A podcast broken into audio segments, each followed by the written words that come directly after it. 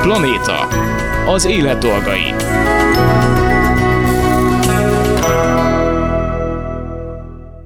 Üdvözlöm a hallgatókat, Laj Viktoriát hallják. A mai adásban befejezzük a, a túrázásra való felkészülést, ugyanis a felszerelésekről és ruházatról beszélgetünk. A műsor második felében pedig Kuris Anita etológusa a helyes pórász használat technikájába avat be minket.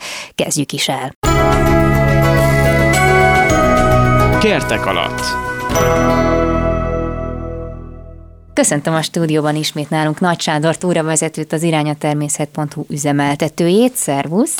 Szervusztok, köszöntök mindenkit sok szeretettel. Nagyjából le is zárjuk a Hogyan készüljünk fel a túrázásra című sorozatunkat, mert ugye beszéltünk egynapos, többnapos túrázásról, helyes, megfelelő mértékű és mennyiségű mozgásról, táplálkozásról, és hát az elmaradhatatlan része az egésznek az, hogy ezt mégis miben tegyük meg, és hát a felszerelések és ruhák, mindenféle kiegészítők világában szerintem így bárki el tudna veszni, aki egyszer is belekostolt a túrázásba. De hogy mégis azért az alap pillér szerintem maga a cipő az egész felszerelésnek. Te erről mit gondolsz? Mert igazából a mackóban is lehet menni, hogyha olyan a bakancsot, hogy ez mindenen átvisz. Hm, egész jó megközelítés. Hát nem ezt mondtad volna, én is azzal kezdtem volna, hogy az apáinknak az ősigassága, hogy a túrázáshoz egy jó bakancs is elég, de hát valóban egyébként igen. Picit gondolkodnom kell, mert alapvetően, ha van egy jó bakancsod, de mondjuk ráz a hideg egész nap a túrán, akkor nem biztos, hogy tovább vagy. De valahogy az, hogy a kontakt ugye a talajjal ott van a, a lábunk alján, a talpunkban, és nagyon nem mindegy, hogy egy egész napos túrán persze ez a kontakt ez milyen, úgyhogy valóban egyébként egy, egy bizonyos szint felett már nem árt odafigyelünk a, a cipőre. Ha már egyébként komfortos lent, akkor legyen komfortos mindenhol, fönt is, meg középen, meg hátul, meg elől. De hogyha már mégis a cipőnél kezdtük, akkor nyilván itt sem mindegy, hogy milyen terepre megyünk, és hogy milyen évszak van, bár ugye négy évszakos bakancsokat mondjuk még lehet kapni, de én ezzel egyszer személy szerint nagyon befürödtem, amire azt mondták, hogy négy évszakos, az beázott, csúszott, és aztán ki is lyukat, szóval azóta már nem tudom használni. Szóval azért több aspektusra figyelni kell a választásnál. Háromféle típust érdemes megkülönböztetni, az egyik a túra cipő, a másik a túra bakancs, és most már egyébként nagyon sok túrázón látni, és én is ide szoktam sorolni már a futócipőket, Aha. ami között szintén van olyan, ami abszolút alkalmas, könnyebb, egyszerűbb túrázásra. A túra bakancs, ami a legrégebbi, itt is ugye többféléről beszélhetünk, minden túra bakancsnak van egy osztályozása, betűjelekkel kerülik A, B,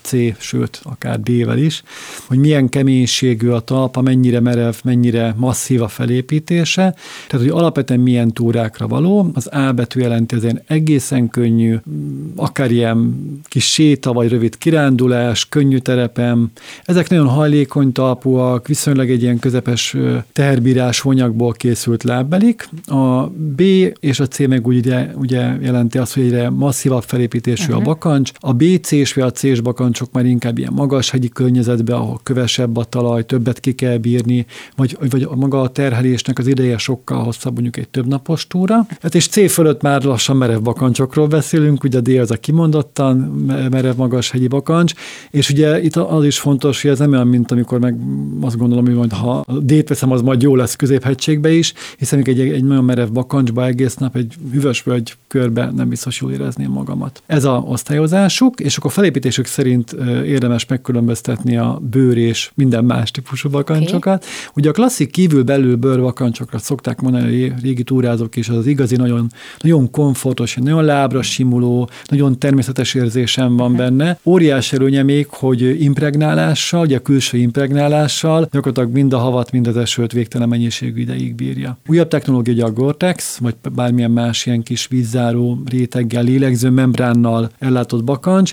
Ezekről azt érdemes tudni, hogy általában árban is azért tudnak drágábbak lenni, nem mindig, de tudnak drágábbak lenni, mint a klasszikus bakancsok. Viszont maga a technológiában nagyon modern és nagyon jó, azért nem annyira időtálló, mint egy egyszerű bőr, hiszen maga ez a, ez a, ez a membrán, ez a lélegző membrán egyrészt el tud koszolódni, el tud használódni, meg maga az anyag egyszerűen előrekszik már, és nem tudja biztosítani azt a funkcióját, hogy valóban a belső párát nedvességet kivezeti, a mhm. külső nedvességet viszont nem engedi be.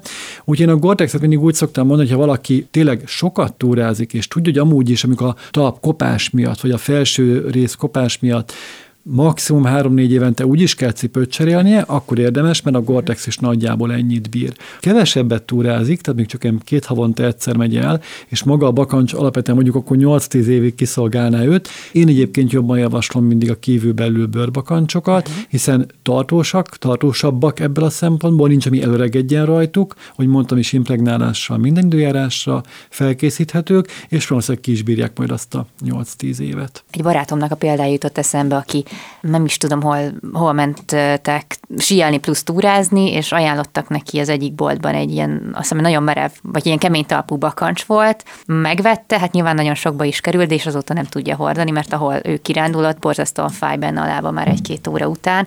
És most említett, hogy egy dés az nem feltétlenül lesz jó nekem a, nem tudom, Rókahegyen, de hogy nyilván nem, lehet, hogy nem célra vezető, hogyha valaki tudja, hogy tíz éven belül egy magas hegyi olyan terepen fog menni, ahova kell az a bakancs, ami oda való, akkor lehet, hogy célszerűbb egy más felépítésűt vennie, mert fordítva viszont lehet, hogy igaz, hogy valamennyire azért tartani fogja. Abszolút, így van, egy BSC-s bakancsba nagyon vidáman ki lehet menni egy egynapos magashegyi túrára, nyilván jobban kell majd figyelni, főleg ugye a boka tartására, már akinek egyébként a boka mondjuk olyan, hogy így kevésbé bírja a terhelést, hiszen egy merev bakancs nyilván jobban tartja, ugyanilyen a talpa is merevebb, a lépést is jobban tartja, egyszerűen fel kell rá készülnünk, hogy akkor egy puhább, lazább bakancs van rajtunk, a lépéseknél, a mászásoknál jobban figyelni, meg nyilván a bokára is jobban figyelni. Ami ennél sokkal fontosabb viszont a mérete a cipőnek, és nem felejtettem el, majd tovább megyünk a túracipőre, meg a futócipőre Jó. is, csak ha itt a, a bakancsra belovaltuk magunkat.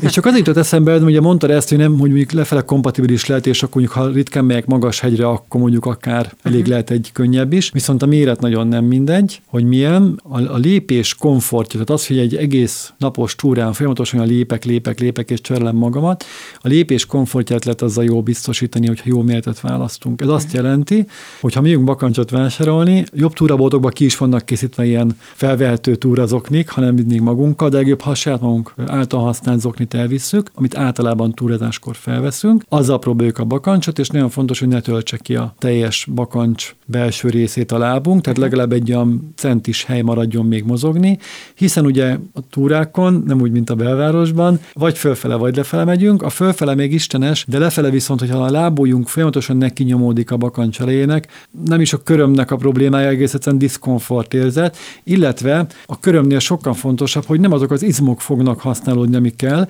hiszen a talpunkat folyamatosan egy ilyen feszített állapotban kell tartani, ezáltal mind a vádling, mind a, a de főleg a vádling, akár a combunk is hamarabb elfárad. Tehát nem a valós fáradtságot éljük meg a valós terhelés által érztő fáradtságot, hanem az állandó egésznapos ilyen talpkapaszkodás uh-huh. okozta terhelést. Uh-huh. Úgyhogy erre mindenképpen érdemes figyelni. Túraboltokban szokták mondani eladók, hogy járkálunk egy picit érezzük. Hát nekem is az a tapasztalatom, meg én is azt hallom vissza másoktól, hogy az a túraboltos díj két-három percig járkálok igazából nem hoz magával semmit, de hogyha hazamegyünk, akkor viszont tényleg otthon lakásban fél napot tartsuk magunkon a bakancsot, kimegyünk a konyhába, kimegyünk a mosdóba, ide megyünk, oda megyünk, és úgy is érezzük. Értem, amit én nagyon szoktam javasolni, ha olyan házban lakunk, hogy meg tudjuk oldani, lépcsőzzünk. Úgy ott még nem kuszolódik össze a bakancs, és kétszer mondjuk, ha megerjük a tizedik emetet fel is, meg le is, egyből érezzük, hogy mennyire, hova mennyire nyomódik a lábujjunk benne, és maga az egész bakancs is mennyire komfortos. És akkor túracipők és futócipők esetében mm-hmm. a méret itt is számít, ugye? Abszolút, igen, tehát amit elmondtam ugyanaz, a mhm. felépítése is bőr vagy Gore-Tex, ez, ez mindig az túracipőre is. Ugye a túracipőknek alacsonyabb a felépítésük, ugye a bokánál már nincs meg ez a magasabb szár, mint ugye egy bakancsnál. Olyanoknak javaslom a, a túracipőt, akik egyébként szintén sokat túráznak, de sokkal masszívabb, erősebb már a, a lábuk, tehát mondjuk például régebben futottak, uh-huh. vagy eleve már nagyon sokat túráztak, és a bokajuk már nem igényli a tartást. Mozgásban ad egy, ad egy nagyobb szabadságot egyébként a túracipő, uh-huh. amit tényleg érdemes akkor kihasználni, ha az ember egyébként ezt így, tehát maga az ember lába tudja ezt tolerálni. Hiszen az, hogy egész nap egy ilyen nagyon merev helyzetbe tartja ugye a magaszerű bakancs a lábamat, szintén okozhat hamarabb fáradtságot, sőt nem okozhat, okoz hamarabb fáradtságot. Ha erre már nincsen szükségünk, és a túracipő is elég, mert elég masszíva, masszívak az izületeink, akkor egyébként jó tud lenni egy ilyen túrabakancs. Itt is az a lényeg, hogy ne egy, nem tudom, sima egyszer, vagy bocsánat, túracipő, ne egy egyszerű sportcipőre gondoljunk, hanem tényleg egy túrázásra kitalált cipőre, ahol a talp is nyilván ennek megfelelően van kialakítva, illetve attól, mert nem magas szárú, attól még a fűzős rögzítése is pont így, így kerül kiképezésre. Mm. És akkor egyre többen futócipőben is szoktak túrázni, egynapos, könnyű, kiszint különbségű, belföldi kirándulásokra egyébként kimondottan jó. Itt is akkor, ha valakinek tényleg már erősebb a lába, nem érzékeny izülete, vagy mondjuk eleve fut. Érdemes megnézni egyébként a választékban, nagyon sok futócipő márkának van már olyan ö, változata, amit egyébként futás és túrázásra is javasolnak, olyan a felépítése, és ezek között is már több Gore-Texes is van árban nem lesz jobb, mint egy túra cipő, viszont mivel könnyebb, nem 80 uh-huh. vagy 60 deka, hanem mondjuk 25 vagy 30 deka, egy könnyű kiránduláson hatalmasat dob a komfortérzeten, uh-huh. hogy nem egy másfél kilós plusz teher van a lábamon, hanem csak egy mondjuk összesen fél kilós uh-huh. két lábon együtt. Igen, meg hát a, a terepfutó cipőknek azért a talpát se felejtsük el, hogy azért az tapad rendesen.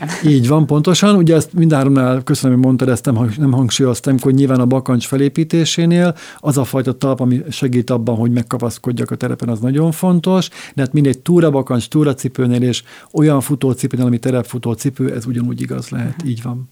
E, egyébként lehet, hogy sokakban felmerül, hogy az ár az vajon mennyire um, reprezentálja a minőségét ezeknek a termékeknek, tehát hogy nyilván hajlamosabbak vagyunk fölé lőni, hogy inkább a magasabb árkategóriásra megyünk rá először talán, mert hogy abban bízunk, hogy ez talán többet tud, vagy jobban segít, és most említhetném ezt a méltán népszerű nagy sportáruház láncot, amit most nyilván nem fogok, de hogy például sokan ismerőseim túráznak a, a saját márkás cipőjébe, és hogy nincs vele igazából problémájuk, és hát fel annyiba került mondjuk. Szerintem úgy igaz, hogy a nagyon régi, nagyon ismert gyártóknak az egyébként drágább modelljei biztos, hogy jók, az viszont nem igaz, hogy ami olcsóbb, az nem, nem lehet ugyanolyan jó, vagy legalábbis hasonlóan jó. Én azt javaslom, hála most már az internetnek, meg a közösségi médiának, hogy érdemes fórumokon, vagy akár csak egy ilyen közösségi média oldalon megnézni, hogy ki mit mond róla. Túrázók ebben nagyon jók, tehát nagyon jól leírják a tapasztalatokat egy zárt csoportokban, vagy akár ilyen kis túrablogokon, túrafórumokon. Érdemes olvasgatni ezeket. Más mindenkinek a lába, más a komfortérzete, de ha elolvasunk 8-10 véleményt, abból azért a súlya kiderül, hogy adott márkát mondjuk többsége nem javasolja, mert hamar tönkre megy a felső rész, hamar kopik a talp, vagy javasolja, mert, és akkor ugye mögötte az indokok. Ha két fontos dolgot meg kéne neveznem, egyik az valóban a talpnak a kopása.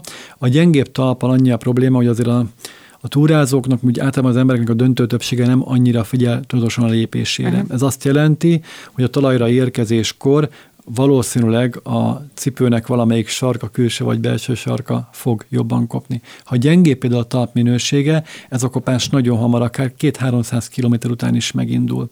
Ha viszont elkezd kopni a cipő, ugye főleg, főleg az egyik, akkor már nem úgy érkezünk le a talajra, hogy mi szintes lesz, párhuzamos lesz a talaj a cipő talpa, és ez a bokát terheli oly módon, ami nem jó, tehát nem egészséges nyilván az izületeknek sem, fájdalmat fogunk érezni, fáradtságot fogunk érezni, sőt, ez okozhat akár hamarabb elfáradást, meg akár izomlázat is, hiszen egy ilyen nem természetes tartása lesz a lábnak, amiatt, hogy már a lekopott saroknál egy picit billenni fog a talp. Uh-huh. Tehát, hogyha azt érzem, hogy felveszem és ráállok, és egy picit mondjuk befele ejt az egyik én lábam, inkább, akkor az Én inkább megnézném, tehát fölemelném a, okay. a cipőmet, és ha látom, látszik. hogy a sarkánál már kopás van, akkor érdemes figyelni.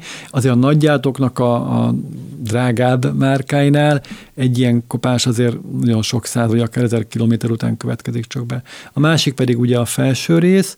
Szokták mondani, hogy a legnagyobb ellensége a, a textil felső résznek ugye az a sár meg a por, és ez valóban így van. Nyugodtan lehet mosni azt a cipőt, hát, sőt, tessék mosni azt a cipőt, hiszen beragad ugye a textil felső részbe uh-huh.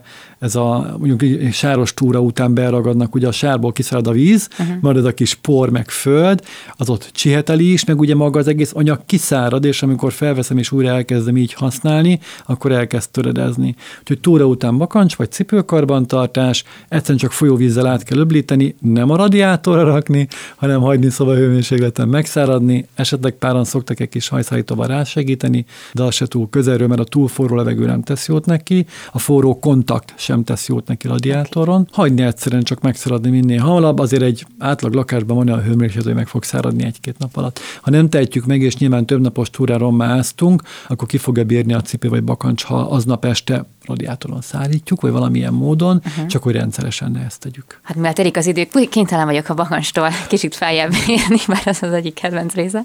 De igen, ugye említetted, hogy azért nem mindegy, hogy mi van felül, akár mi, mi, mi, mi járunk, és nyilván ez télen, hát mint nyáron is, azért a réteges öltözködésre szokták említeni, ami, ami azért szerintem minden évszakban elkelhet, de hát főleg télen lehet az fontos, hogy attól, hogy hideg van, még izzadhat a, a felső tested nyilván, nyilván ugyanígy kell hidratálni is télen attól, hogy nem, nem érzed azt, hogy milyen szomjan veszel, de hogy akkor mégis mi az ideális? Jól mondtad, réteges öltözet. Kezdjük alulról, azért ugye az így rétegesek, ugye mert többféle funkció réteg van. Uh-huh. A legalsó réteg ugye az azt szokták mondani, az, ami így picikét a testünknek tudja tartani a hőjét, és gondoskodik arról, hogy elvezet, elvezesse az izzadságot.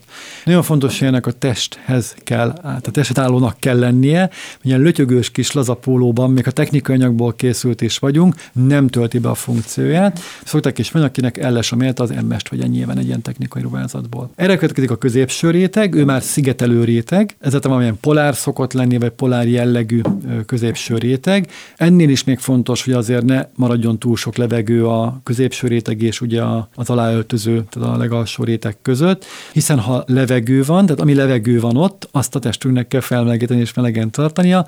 Télen ez nem annyira optimális. Nyáron gyakorlatilag tulajdonképpen mindegy, csak általában ugye a középső réteg, ha már kell, akkor nem nyár van, hanem ugye minimum tavasz, ősz, vagy lehet, hogy már tél.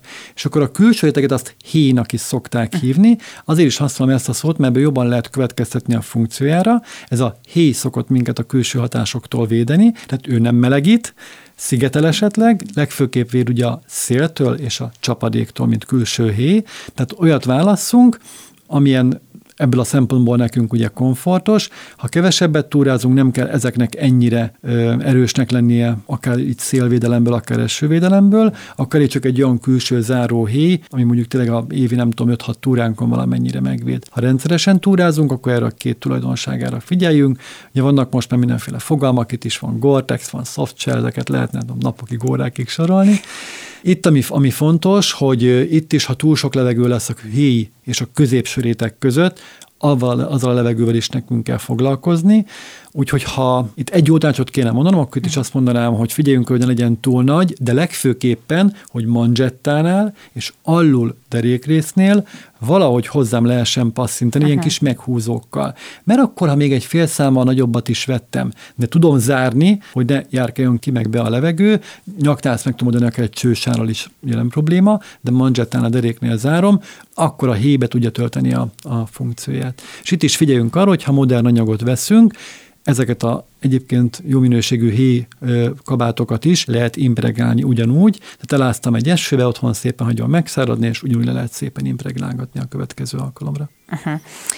Egyébként lehet, hogy a hard meg a soft shell között különbséget azért egy mondat erejéig tisztázhatnánk, hogy ez tulajdonképpen mi is, meg hogy mondjuk a hidegebb időre a soft shell, ha jól sejtem, akkor ez nem feltétlenül elég. Igen, de itt ugye, ha már behoztuk a héjat, én azt gondolom, hogy ugye tehát a, maga a hideg, az, az engem ugye úgy, úgy, úgy tud érni, hogyha eljut a testemig. Uh-huh. Hogyha van egy aláöltözőm, egy középső réteg, meg egy külső héj, akkor a hidegnek már esélye sincs eljutni. Tehát, amit mondtam is neked, hogy magában ez nem melegít. Amitől nekem diszkomfort érzetem lesz, az a szél. Okay. És ugye ezért mondtam azt, hogy egy szélzáró külső réteg van. Szerintem még a soft shell úgy alapvetően nem lövünk mellé, mert hogy a uh-huh. soft shell alatt két jó réteg van, tehát egy soft shell kabát, mint külső héj uh-huh. alatt van egy két jó réteg, egy mondjuk egy 200 vagy 300-as polár, meg egy jó termo aláöltöző, uh-huh. Akkor akár nulla fokban is nyugodtan végig lehet túrázni az egész napot, tehát ezzel nincs probléma.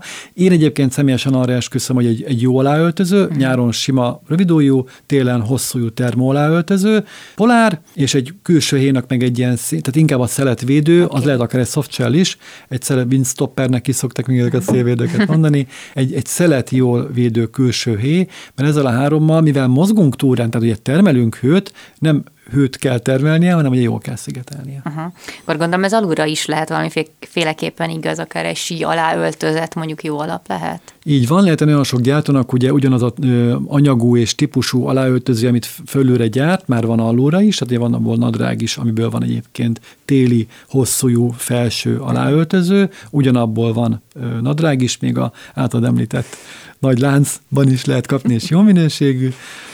És igen, így van pontosan, ugyanúgy a szélzáró, akár windstopper, szintén nadrág alá, alá lehet venni az aláöltözőt, és akkor ugye az egy plusz réteggel a komfortérzet is megvan, és nem fog tudni bejutni ugye a hűvös. Itt is felhívom a figyelmet arra, hogy alul valahogy zárni kell, ugye ezt kamáslival, tehát a lábszárvédővel szokták megoldani, hogy ezen a modern, modern nadrágok döntő többségénél van alul is, mint hogy van manzsettánál a kabátnál, ugyanúgy van alul is záró nadrág aljánál záró, és akkor nem tud bejutni. Na itt válik el a túracipő túrabakancs, hiszen a túrabakancs, hogy akkor el tud lógni a túrabakancára, és ott tud zárni. Ha túracipő, akkor erről külön kell gondoskodni, vagy lábszárvédő. Uh-huh, bár imént említett elszakadt túraci bakancsonnál is volt egy is problémám, hogy kiakadt folyton, ahogy nehezebb terepen mentem, és úgy került be a hó, és már a végére egy ilyen fagyás, vagy ilyen hóemberi képződött a bokáim köré, ami borzasztó kellemetlen volt, volt és hogy éjszaka keresztül elhiszem. nem olvad ki. De... Viszont ha már hol havat szóba hoztad, és én többször mondtam ezt, hogy diszkomfort érzet,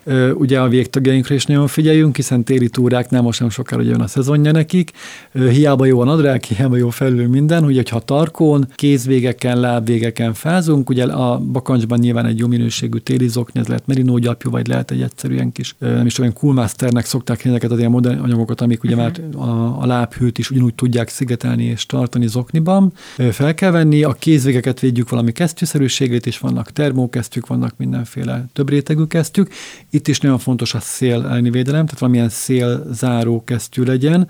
Ugye mert ha normál idő van és nem fúj, nincs elég mozgás, termelünk annyi hőt, viszont célben nagyon gyorsan tudunk hűlni, és a tarkónkra figyeljük még, ha nem kapucnis a külső híjunk, akkor vagy csősál, vagy akár egy rendes sál is lehet. Ha kapucnis, akkor meg használjuk bátran nyugodtan, akár ha nem esik az eső, szintén óriási tud dobni a komfortérzetem. Kesztyűben igazából nem, nem, nem tudom, nekem mondjuk lehet, hogy nagyon gyorsan rossz a keringésem, de hogy az ilyen kézre simuló kesztyűknél érzem azt, hogy iszonyatosan hamar elkezd fázni, és ilyenkor ráhúzok még egy ilyen hatalmas ilyen, hogy mondják, ilyen két ujjas kesztyűt, hogy, hogy ne, ne fázzak, viszont hát az nem, tudom, nem mindig annyira praktikus azért, hogyha olyan a terep, ahol mondjuk kapaszkodni kéne és egyebek, de hogy elvileg akkor ez nem kéne, hogy problémát jelentsen, hát, hogy feszül az Igen, ezzel nehéz mit csinálni. Amit még szoktam javasolni a nagyon fázós kezőeknek, hogy akkor olyan középső réteget vegyenek, ezeket gyártják polárokból, amire ugye rá lehet húzni itt a hüvelykújnál becsatlakozhatóan egy ilyen, ilyen kis új, új vég van uh-huh, kialakítva, uh-huh. és akkor a tenyérnek ezt a csukló felé első részét pluszban véd védi. Tudom, hogy az ujja fázik az embernek, de az, hogy itt van egy plusz védelem, ez már önmagában nagyon sokat segít uh-huh. egyébként. És kesztyűn is pedig tényleg erre kell figyelni, hogy legyen túl sok levegő kesztyűn belül, mert uh-huh. annyit a kezünk már nem tud melegíteni, ha viszont ugye ott is tud zárni, akkor meg már kevésbé gyorsan hűl. Megvolt ugye a bakancs, a ruházat, a következő pedig a, a megfelelő hátizsáknak a kiválasztása lesz. Innen fogjuk folytatni a jövő héten, illetve akkor még a, az egyéb túrázáshoz szükséges kiegészítőkről is beszélgetni fogunk. Most viszont lejárt az időnk, úgyhogy nagyon szépen köszönöm Nagy Sándor túravezetőnek a, a beszélgetést. És megyünk tovább a helyes póráz használat technikájáról beszélgettünk a, a következő percekben mert hogy a pórázzal egyfelől nagyon sokat segíthetünk magunknak és a kutyánknak, illetve nagyon sokat is hát árthatunk vele, hogyha nem jól használjuk, vagy legalábbis rossz beidegződéseket taníthatunk vele. Úgyhogy ezzel folytatjuk most. Gazdi képző. Társállattartás felsőfokon. Köszöntöm a stúdióban Kuris Anita etológus kutyaviselkedés terapeutát, szervusz! Köszönöm szépen, szia Viki, köszöntöm a hallgatókat! És hát a sétának egy szerves, szerves része az a, a jó póráz használat, amire itt azért már sokszor utaltál, hogy igazából mi a jó, hogyha a kutya csak úgy jön, ott felejti magát velem. Uh-huh. Rögtön vissza is csatlakoznék arra, amit említettél, hogy a távolságtartás, tehát a megfelelő távolságtartásra is jó lehet a póráz, attól a bizonyos ingertől, amire uh-huh. őre aktívan viselkedne. Uh-huh. Na de hogyha én rosszul kezelem azt a pórázt, és átmegy egy rángat zaklató, feszítő, uh-huh. erre jössz, arra nem mehetsz, mert az veszélyes stílusba, akkor az visszás lehet. Borzasztó nehéz ez a téma, mert Igen. azt nagyon nehéz átadni. Ugye a fejemben van egy, van egy, van egy gondolat erről, és, és nyilván amit mondok, a hallgatóság fejében is lesz egy saját tapasztalat és gondolat erről, tehát hogy a póráz nagyon sokszor segítség, nagyon sokszor egy átok is tud Igen. lenni, ha azt nem jól használom. Én azt gondolom, hogy az inger, na ez is fontos, hogy az az inger vágyott, vagy félt inger. Ugyanis, okay. ha egy vágyott inger, nevezzük kifricsücsöknek, azt szeretném, hogy a kutyám amiatt, hogy a póráz nem ér el a kifricsücsökig, és emiatt a hozzáférési gátolt lehetőség miatt ő hozzon egy olyan döntést, hogy á, hagyjuk, akkor ezt az á, hagyjuk típusú lefordulok, feladom, megváltozik a kutya pillanatban lévő elszántságának ábrázata. Ehhez nagyon ott kell lenni, hogy lesz meglásd. Ott erre a vágyott, de feladott döntésre rárősítesz. Jaj, de ügyes vagy, hogy úgy döntöttél, hogy mégse kell. Nézd, van nálam egy fél farhát. És még csak nem is kell, hogy jobb értékű legyen a ott hagyott és a kapott, hanem a lényeg, hogy lássam meg, hogy ő feladta, mert akkor az a érzés, amit én kihangosítok, hogy de ügyes vagy, hogy így gondoltad, ugye minden, ami figyelmet kap, az gyakoribbá válik. És ez ugye értendő mindenféle típusú viselkedése, uh-huh. ugyanis a kutya nem jó és rossz viselkedéseket csinál, a kutya viselkedéseket csinál, különböző motivációból, én meg balga felnőttként, meg érzelemmel teli bevonódó ö, gazdaként erre meg arra meg amarra rá fogok erősíteni, de ha én ebben némi tudatosságot mutatok, és látom a kutyámat, itt azért ez nagyon fontos, akkor erre a viselkedésre, hogy á, hagyjuk, erre, ha én ráerősítek, akkor ezt elkezdhetem életmód szerint használni, tehát, hogy tényleg olyan egyszerűen működnek, hogy egész egyszerűen, ami figyelmet kap, az válik gyakoribbá. Tehát értem én, hogy neki kell a kifricsücsök, de azért lássuk be, ezek nem éhező állatok, tehát nem, nem az éjség motiválja őt, csak a kíváncsiság meg a lehetőség. De hogyha ott kap egy lehetőség megvonást, majd kap egy megerősítést valami másra, és ő úgyis amúgy is a kedvembe szeretne járni, meg ja, még mellesleg kapok is érte valami finomat, akkor az a döntés kap egy hátszelet.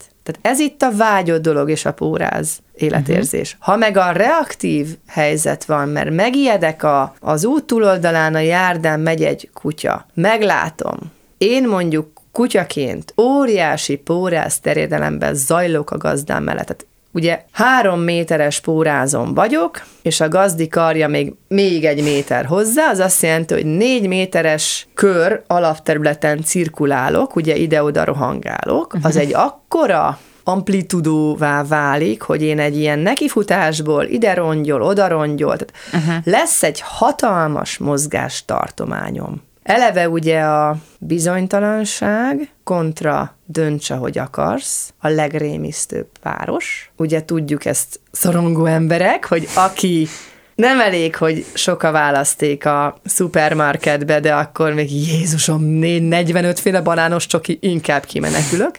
Tehát, hogy ha van egy hatalmas pórásztartomány, van egy óriási mozgástér, meg egy stresszes helyzet, ott a kutya konkrétan felrobban. És az gerjeszti őt a teljes szélsőséges, kontrollvesztett állapotig, hogy ide-oda rohangálhat, ugyanis lesz abban egy belső feszültség, hogy a rohangálni tudok, és rohangálok, tovább gerjeszti a nem jó állapotban rohangálás állapotot. Tehát gyakorlatilag ettől a nagy térhasználattól a kutya egyre nagyobb amplitudóval fog ugatni, mert az egy ilyen pánik, kontrollvesztett pánik. Ugye kontrollvesztett, de nincs senki, aki ezt megállítsa, mert a gazda hagyja, technikailag hagyja uh-huh. a pórázt használni. Vagy mit csinál? Nem szabad, buksi, nem szabad, hagyd abba. Mm-mm-mm. Ehelyett ugye mi a megoldás? Ha már eleve a kutya egy kisebb mozgástartományban tud belemenni ebbe a terhelt helyzetbe, eleve gazda mellett van tartva az a póráz, gazda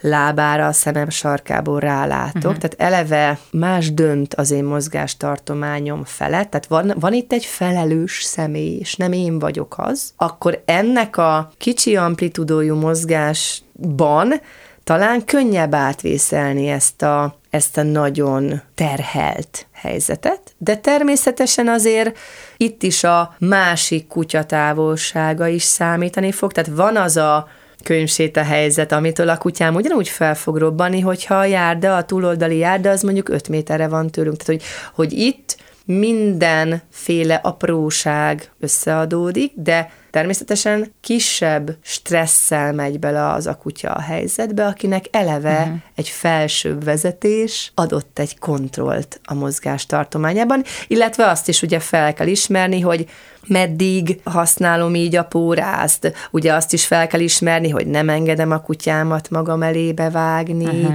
az is egy döntés, hogy a kutyám engem megállít, engem korlátoz, ugye? Tehát, hogy itt a mozgás, amit a kutya lehetőségből csinál, a pórázon levő mozgás, rengeteg információt ad a kutyának rólam, meg lehet engem állítani, oda lehet vinni a fához, le lehet keresztezni az én utamat, tehát itt ki vezet. Ki dönt? Értem én, hogy ő neki csak pisilnie kell, csak aki felemelt lábbal pisil egy fához, felnőtt kutyaként, ő ott nem csak pisil, ő ott státuszt érvényesít, jogot formál, területet jelez, tehát sokkal több az ő fejében lévő súlyozás, mint az én, ja, a szegénynek csak tele van a hólyagja. Hát az annál egy picit több. Tehát, hogyha engem oda ránt a bükfához, hogy felemelt lábbal a bükfát lepisilje, akkor az én odarántásom, magyarul az én stabil testhelyzetemnek a elmozdítása rólam olyan képet alkot, hogy na hát, mégse olyan stabil, hát egyenesen se bír menni.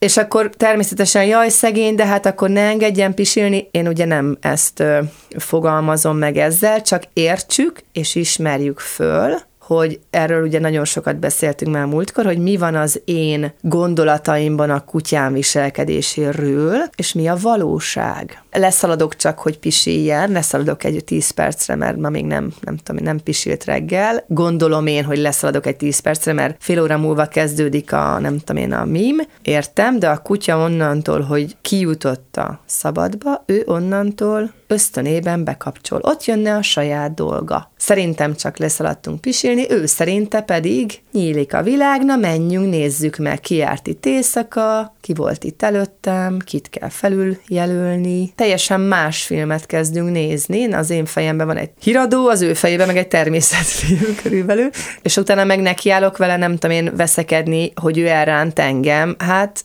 tehát, hogy a veszekedéssel azok a gondjaim, hogy az nyilván még nem menjünk ennyire előre, hogy a humán helyzetekbe, de hogy azt gondolom, hogy egy kutyával a veszekedés az rólam nem ad valami stabil képet, Aha, sajnos. Értem. Igen. Ez elég hasznos információ. Így. Igen, ja, nem, igen, nem a, tudtam, az, az, azt hittem, hogy ez, de hogy mondom, ők azért a verbalitásban, tehát hogy na, nyilván a vezényszavakat értik, de azért azt értsük meg, hogy amikor ő ösztönállapotban van, akkor az én verbalitásommal ez nem nulla. sok mindent És mindegy, kezdeni. hogy hány decibel üvöltem a gyerei ide. Igen, mert hogy nem a fülével van baj, hanem a szándékával, igen, igen, igen. és ez nem azt jelenti, hogy kész, elvesztünk, minden kutya, nem tudom én, beveszi a világot, hanem itt csak arról van hogy ismerjen föl, hogy ő, ha egy ösztönállapotban van, mondjuk szimatol, és én be akarom hívni, akkor ő, ez a szelektív süketség, amit ugye így hív a köznyelv, ő ott nem gonosz velem, meg nem ki akar velem tolni, meg nem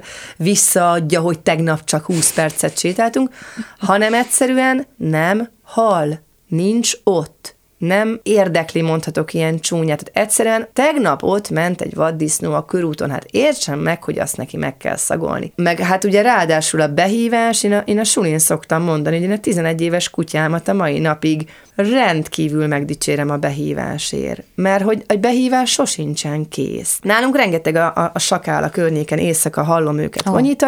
és amikor én reggel kiviszem a kutyát a reggeli csak pisire, akkor ő nyilván szimatolja a sakál nyomokat, akkor én ott ne várjam el, hogy egy szóra visszajön, hanem ismerjen fel, hogy teljes jogon van ő most elborulva, hát Jézusom, hát egy ősi ellenségot mer, mer ott nekem ott vonyítani éjszaka, akkor ő ott nyilván érzi a szagokat, és, és azt ismerjen föl, hogy mondjuk ne álljak a bocsánat, kakis vödör alá, hogy elkezdem hívogatni a kutyámat, és úgy se fog jönni, hanem természetesen nem hívom, hanem hagyom, hogy ott elvégezze a dolgát, meg kiélje a saját, saját dolgot csinál állapotát, amit természetesen mindig olyan környezetben hagyom a saját dolgát, ami védett környezet, tehát ez nem a nem tudom én, a hősök tere közepén engedem pórázról el, hanem mm. a erdőszélen elengedhetem pórázról, ha egyébként nem az a tisztje, hogy nem tudom én, űzze a dúvadat. Tehát a, a visszakanyarodva a póráz mm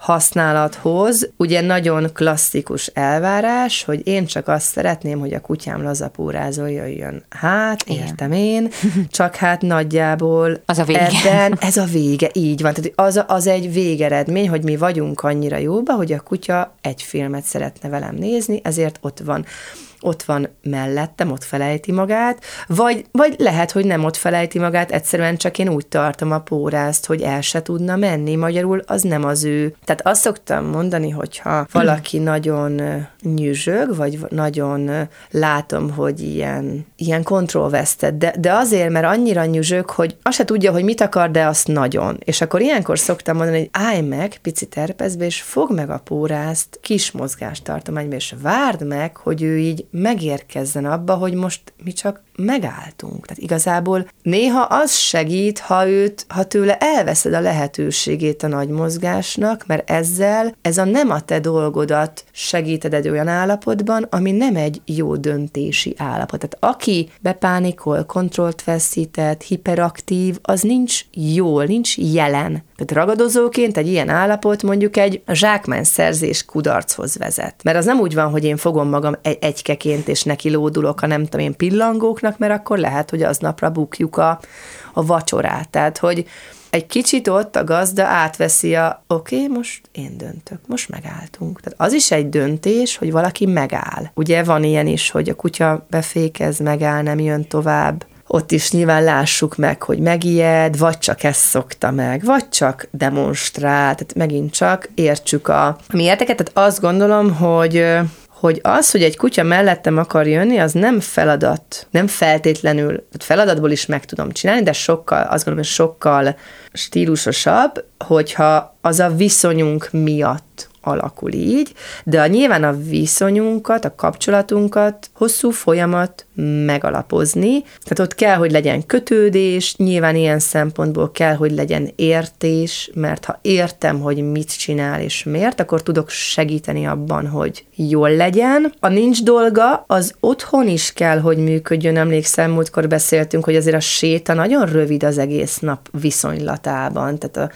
két vagy három óra szabad tevékenység kontra, amit a kutya a lakásban vagy a kertben tölt, miatt az otthoni nincs dolga nagyon fontos ahhoz, hogy ki tudja magát pihenni, ahhoz, hogy az utcán jól tudjon lenni. Tehát aki kipihenetlen otthon, az az utcán azt az utcai terhelést már nagyon nehezen fogja tolerálni, ha már az otthonában az stresszt okoz, hogy a szomszéd hazamert jönni, uh-huh. vagy elmert menni. Gondoljunk bele, hogy neki otthon kéne kipihenni magát. Ehhez képest ugye sajnos sok kutya foglalkozik azzal, hogy a társasházban mi történik, a szomszédban mi történik ugye van-e valós kapcsolat, tehát látom-e, értem-e, jelen vagyok-e a sétán. És hát ebben ugye rengeteg a munka, mire ott tartunk, hogy a sétán a kutya tud olyat, hogy itt felejti magát. Ja, és ráadásul ugye az a kutya is tud húzni, aki egyébként úgy amúgy szépen jön, mert hát ugye mindig van egy olyan, tehát minden kutyának van egy triggere, azt gondolom, minden kutyának van valami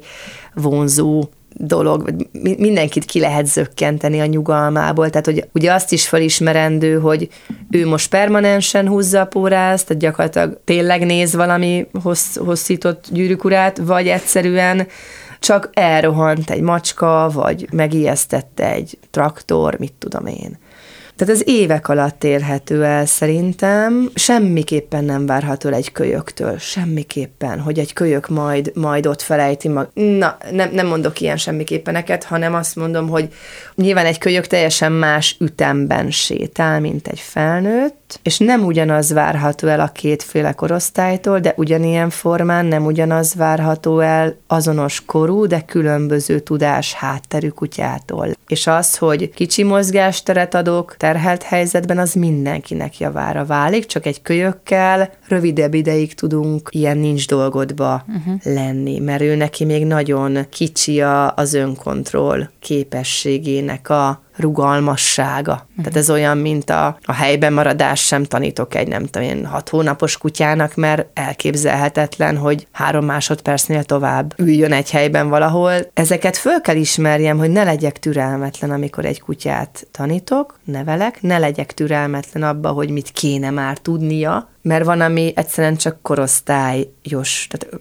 az egyetfejlődés miatt még nem is tartott. Igazából a, a mozgástér lehetőségének megvonása, amit én otthon esetleg egy szobakenellel érek el, ugyanez a könyvsét a helyzet egy, egy utcai, tehát mi, mindenképpen egy teritoriális fajnak a mozgástérrel való megvonás, kontroll, az mindig egy információ neki magáról, mire van lehetősége, abból válik a szokás. Tehát, uh-huh. hogy ugye hosszú távon tanulja a kutya, minden nap tanul valamit, és nyilván idő után evidenciák vagy szokások lesznek dolgokból, de ráadásul ő egyedileg is nő fel, és mást fog jelenteni egy kölyöknek, egy, egy utcai séta és egy felnőttnek, ahogy azt ugye beszéltük múlt alkalommal, hogy a szimatolásnak mi a jelentősége, vagy a szagoknak mi a jelentősége egyik és másik csoportnál. És egyébként az, hogyha elém, előttem van pórázon a kutya, de mondjuk tegyük fel, hogy tud már, tehát tud laza pórázon jönni, uh-huh. mondjuk vissza tudom hívni a lábam mellé, hogyha arról van szó,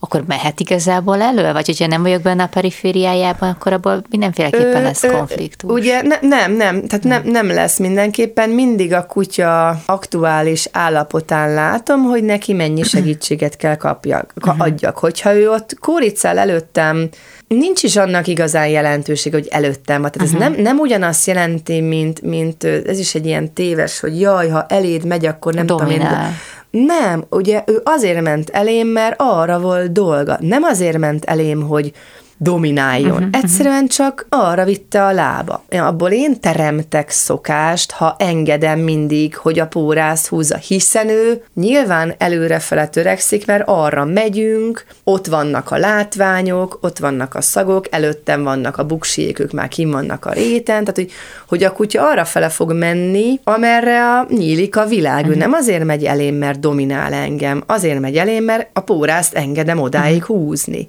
Ha meg ő lazapórászt órázon éppen előttem kerget valami pillangót, ám tegye, hiszen a kutyám éppen zajlik, magyarul saját dologba van, de laza a pórász tehát nem tanulja közben mellesleg azt a mellékinformációt rólam, hogy engem húz, hanem ő éppen a saját kis világába van, de miért ne lehetne ezzel semmi gond? Ha viszont látom, hogy közeledik egy lovaskocsi, akkor bizony lehet, hogy már a pórázon más fogást váltok, hogy amikor a lovaskocsi beér, és esetleg az a kutyára hatást gyakorolhat, akkor már ne egyedül a kisdobos a uh-huh. tűzsor elején érezze magát, hanem addigra már még az is lehet, hogy mire a lovaskocsi beérkezik, nem tudom, miért jöttünk a lovaskocsival, de, de remek példa, gyakori a városban. Ja. Tehát, hogy mire a lovaskocsi már suhan el mellettünk, addigra a kutyám már rég feladatban van velem, okay. éppen engem néz.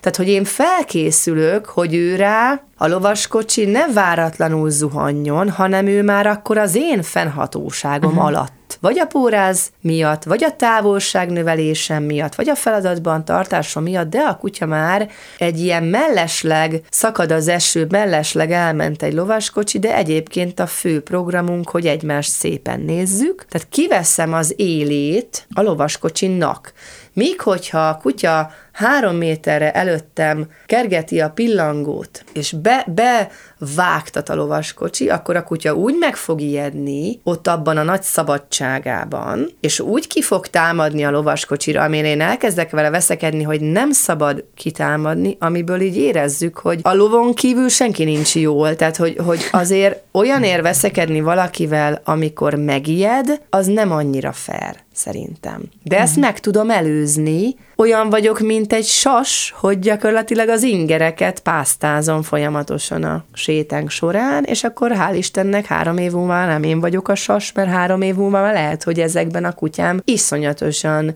magabiztos és, és flegma, mert csak egy ilyen szemöldök rántással konstatálja három év múlva, hogy megint elment egy lovaskocsi itt a főtéren, de egyébként semmi dolga vele, mert ő ezt már megszokta. Tehát, hogy ez, ez fontos, hogy készüljek föl, segítsek jól, használjam a pórázt arra, amire való, nincs dolgod. Ezt nyilván nem lehet egy nap alatt elrontani, meg nem lehet egy hét alatt elrontani, tehát hogyha ezt valaki érti, hogy mit csinál, akkor ezt nagyon szépen fel lehet építeni, és akkor hosszú távú konklúziója a kutyának, hogy ja, hát nem az én dolgom, hát járnak itt lovaskocsik. Ami szerintem megint csak fontos, azt megtudni, hogy miért húzza a pórász. Például egy kölyöknél mi az oka a, megfe- a póráznak a megfeszülésének. A kölyöknél például lehet az is, hogy, hogy először van az utcán, nem mer ugye jönni. Tehát mondjuk ő leül, meg, megtorpan, megáll, és azért, azért feszül a póráz. Uh-huh. Ez ugye mögöttem van a kutya. Tehát ez is egy fontos dolog, hogy egy, egyrészt a, az eszközöket tudja a kutya magán már rutinosan viselni. Vagy hogyha uh-huh. ott az a legnagyobb konfliktus, hogy rákötöttem egy kendőt, vagy egy nem tudom én mit, hámot, vagy ráadtam egy, egy esőkabátot, ugye nagyon sok kutya attól fagy le, hogy kap valami trendi rucit, és akkor hát egyszerűen nem, nem tud tovább jönni, mert ez neki nagyon furcsa, hogy mi, milyen palást van rajta. Ilyenkor ugye segíthetek úgy is, hogy elkezdem csalogatni falattal, elkezdem mondjuk egy falatos megvezetéssel bele vinni egy feladatba, mert nyilván vannak olyan, valóban vannak olyan fajták, nincs ugye ajszőrük sajnos, igen, igen, igen. vagy nem sajnos, de hát ilyen, ilyen a természet, meg ilyen a szelekció, tehát vannak olyan fajták, akikre azért valóban kell a, kell a kis, kis testű, vagy otthon mondjuk padlófűtés van, nem nőtt ki a, az a, a hasszőre, kis, kis tacskók fáznak, tehát hogy, hogy azért ezt teljesen értem. Még én is volt, hogy adtam a kutyáimra azokban nagy havakban rózsaszín ködmönt.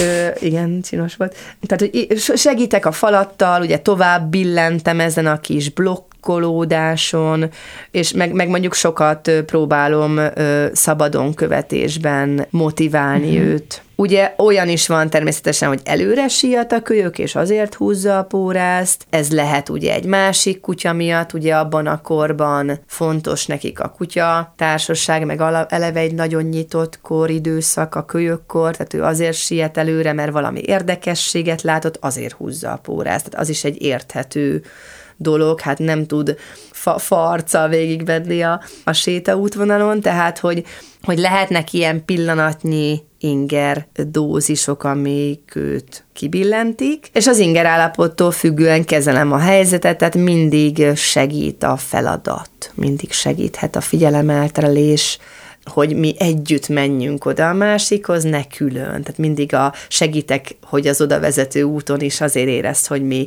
mi egy csapat vagyunk. Ugye olyan is van, hogy a felnőtt húzza a pórász, ez azért, a, ez azért a gyakoribb, és a, vagy nem a gyakoribb, csak a, a bosszantóbb, akkor inkább úgy mondom, hogy amikor a felnőtt húzza a pórász, ennek is ugye lehet mindenképpen valami saját dolgot végez oka van. Tehát ugye múlt adásban beszéltünk arról, hogy a kutyának az állapotaiba van ez a hármas, hogy saját dolgot végez, nincs dolga, és a, a velem feladatot végez, és itt a, itt a saját dolog az igazából maga a szimatolás, tehát egy felnőttnél azért az egy nagyon gyakori, hogy a szagok információ értéke már fontos. Tehát ő ott egyszerűen elvész a információ dömpingbe, amit az utca kínál, és ezért kezdi húzni a pórászt, mert ugye akinek le tud, le tud kerülni az orra a földre, az eszköz használat miatt, vagy a lábak mérete miatt óhatatlanul nem van uh-huh. az orra a földön, az eszközhasználat alatt értem akár a felvezető pórász, vagy akár a haltit, hogy az nincs a, a kutyán alkalomattán, tehát a kutya tud szimatolni, akkor nagyon könnyen fog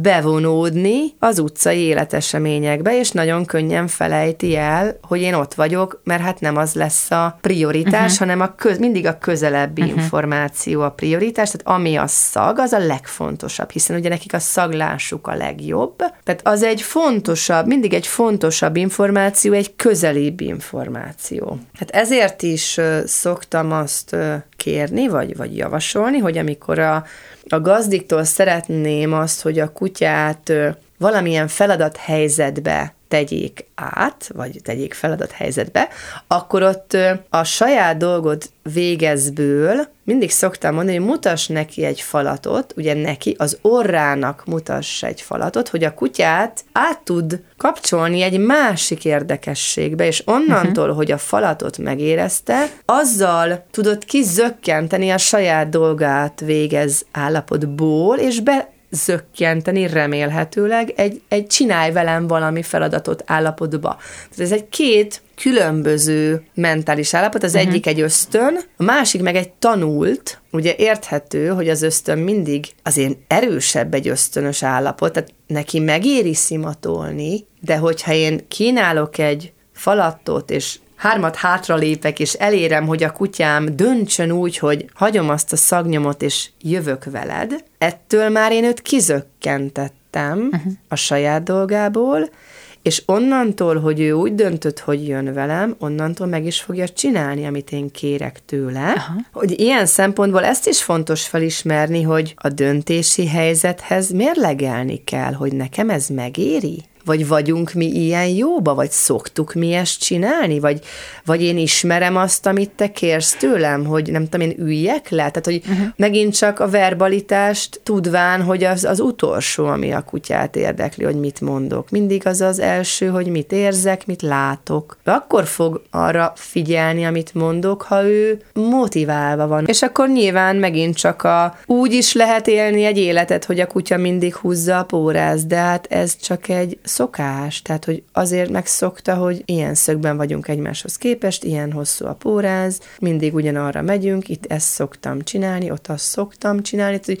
a kutya magától nem akar nem ösztönbe lenni. A kutya magától ösztönös állapotban szeretne lenni mindig. Ha én ebbe beavatkozom, mert a pórázt úgy fogom, vagy úgy fordulok, vagy olyan programot kínálok, akkor ő hajlandó az ösztönállapotból esetleg kitekinteni mm. és velem csinálni valamit, de ha őt kérdezzük, köszöni szépen, ő egész nap pockászna, meg macskakaki tenne, meg esetleg néha napozna a, a, a réten, tehát hogy, hogy ő biztos, hogy nem szeretne. Ez sem igaz, mert, mert ugye nagyon szeretnek együttműködni, de azért egy választásos helyzetben ott lesz egy dilemma, hogy most működök veled együtt, vagy éppen megyek saját dolgot csinálni, hát, hát, hát, ha megéri, hogy veled együtt működjek, akkor, akkor ez válik szokás. Tehát az az én felelősségem, hogy miből uh-huh. alakítok szokást. És ugye nem segít a tiltás, ez megint csak Igen. értendő, hanem mindig a motiválj jól, és ismertes meg vele egy olyan helyzetet, hogy igen, van egy dilemma, lehetne pockot is ásni,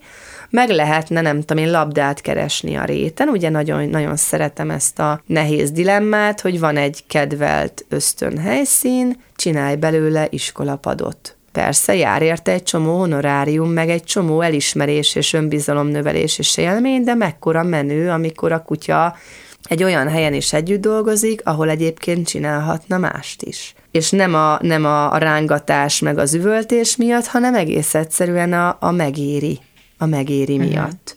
Ugye vannak olyan többségében sportok, amikor a húzás megengedett, ott ugye általában hámot használnak a kutyára, pontosan ez is szerintem egy fontos viselet, hogy a hám amúgy is megkönnyíti a póráznak a feszességét, tehát ezért azért azt szoktam mondani, hogy hogyha azt szeretnéd elérni, hogy a kutyáddal a kapcsolat javuljon, és a póráz használatot megtanuljuk, akkor nyakörvel dolgozzunk, mert a hám az valahogy automatikusan segít sietni előre, ugye ott uh-huh. nem csak nyakból, hanem egész vából és melkasból lehet bele feszülni, de ugye a bike a canicross, a mentrailing Uh-huh. Tehát a kutyás futás, a kutyával való biciklizés, az emberkeresés, ott kifejezetten a feszes póráz a lényeg, uh-huh. de ott a kutyán ugye egy, egy eszköz van, egy hám, és van egy, és azt gondolom, hogy az is egy együttműködés, az is egy feladathelyzet. Bár ugye kérdezted valamelyik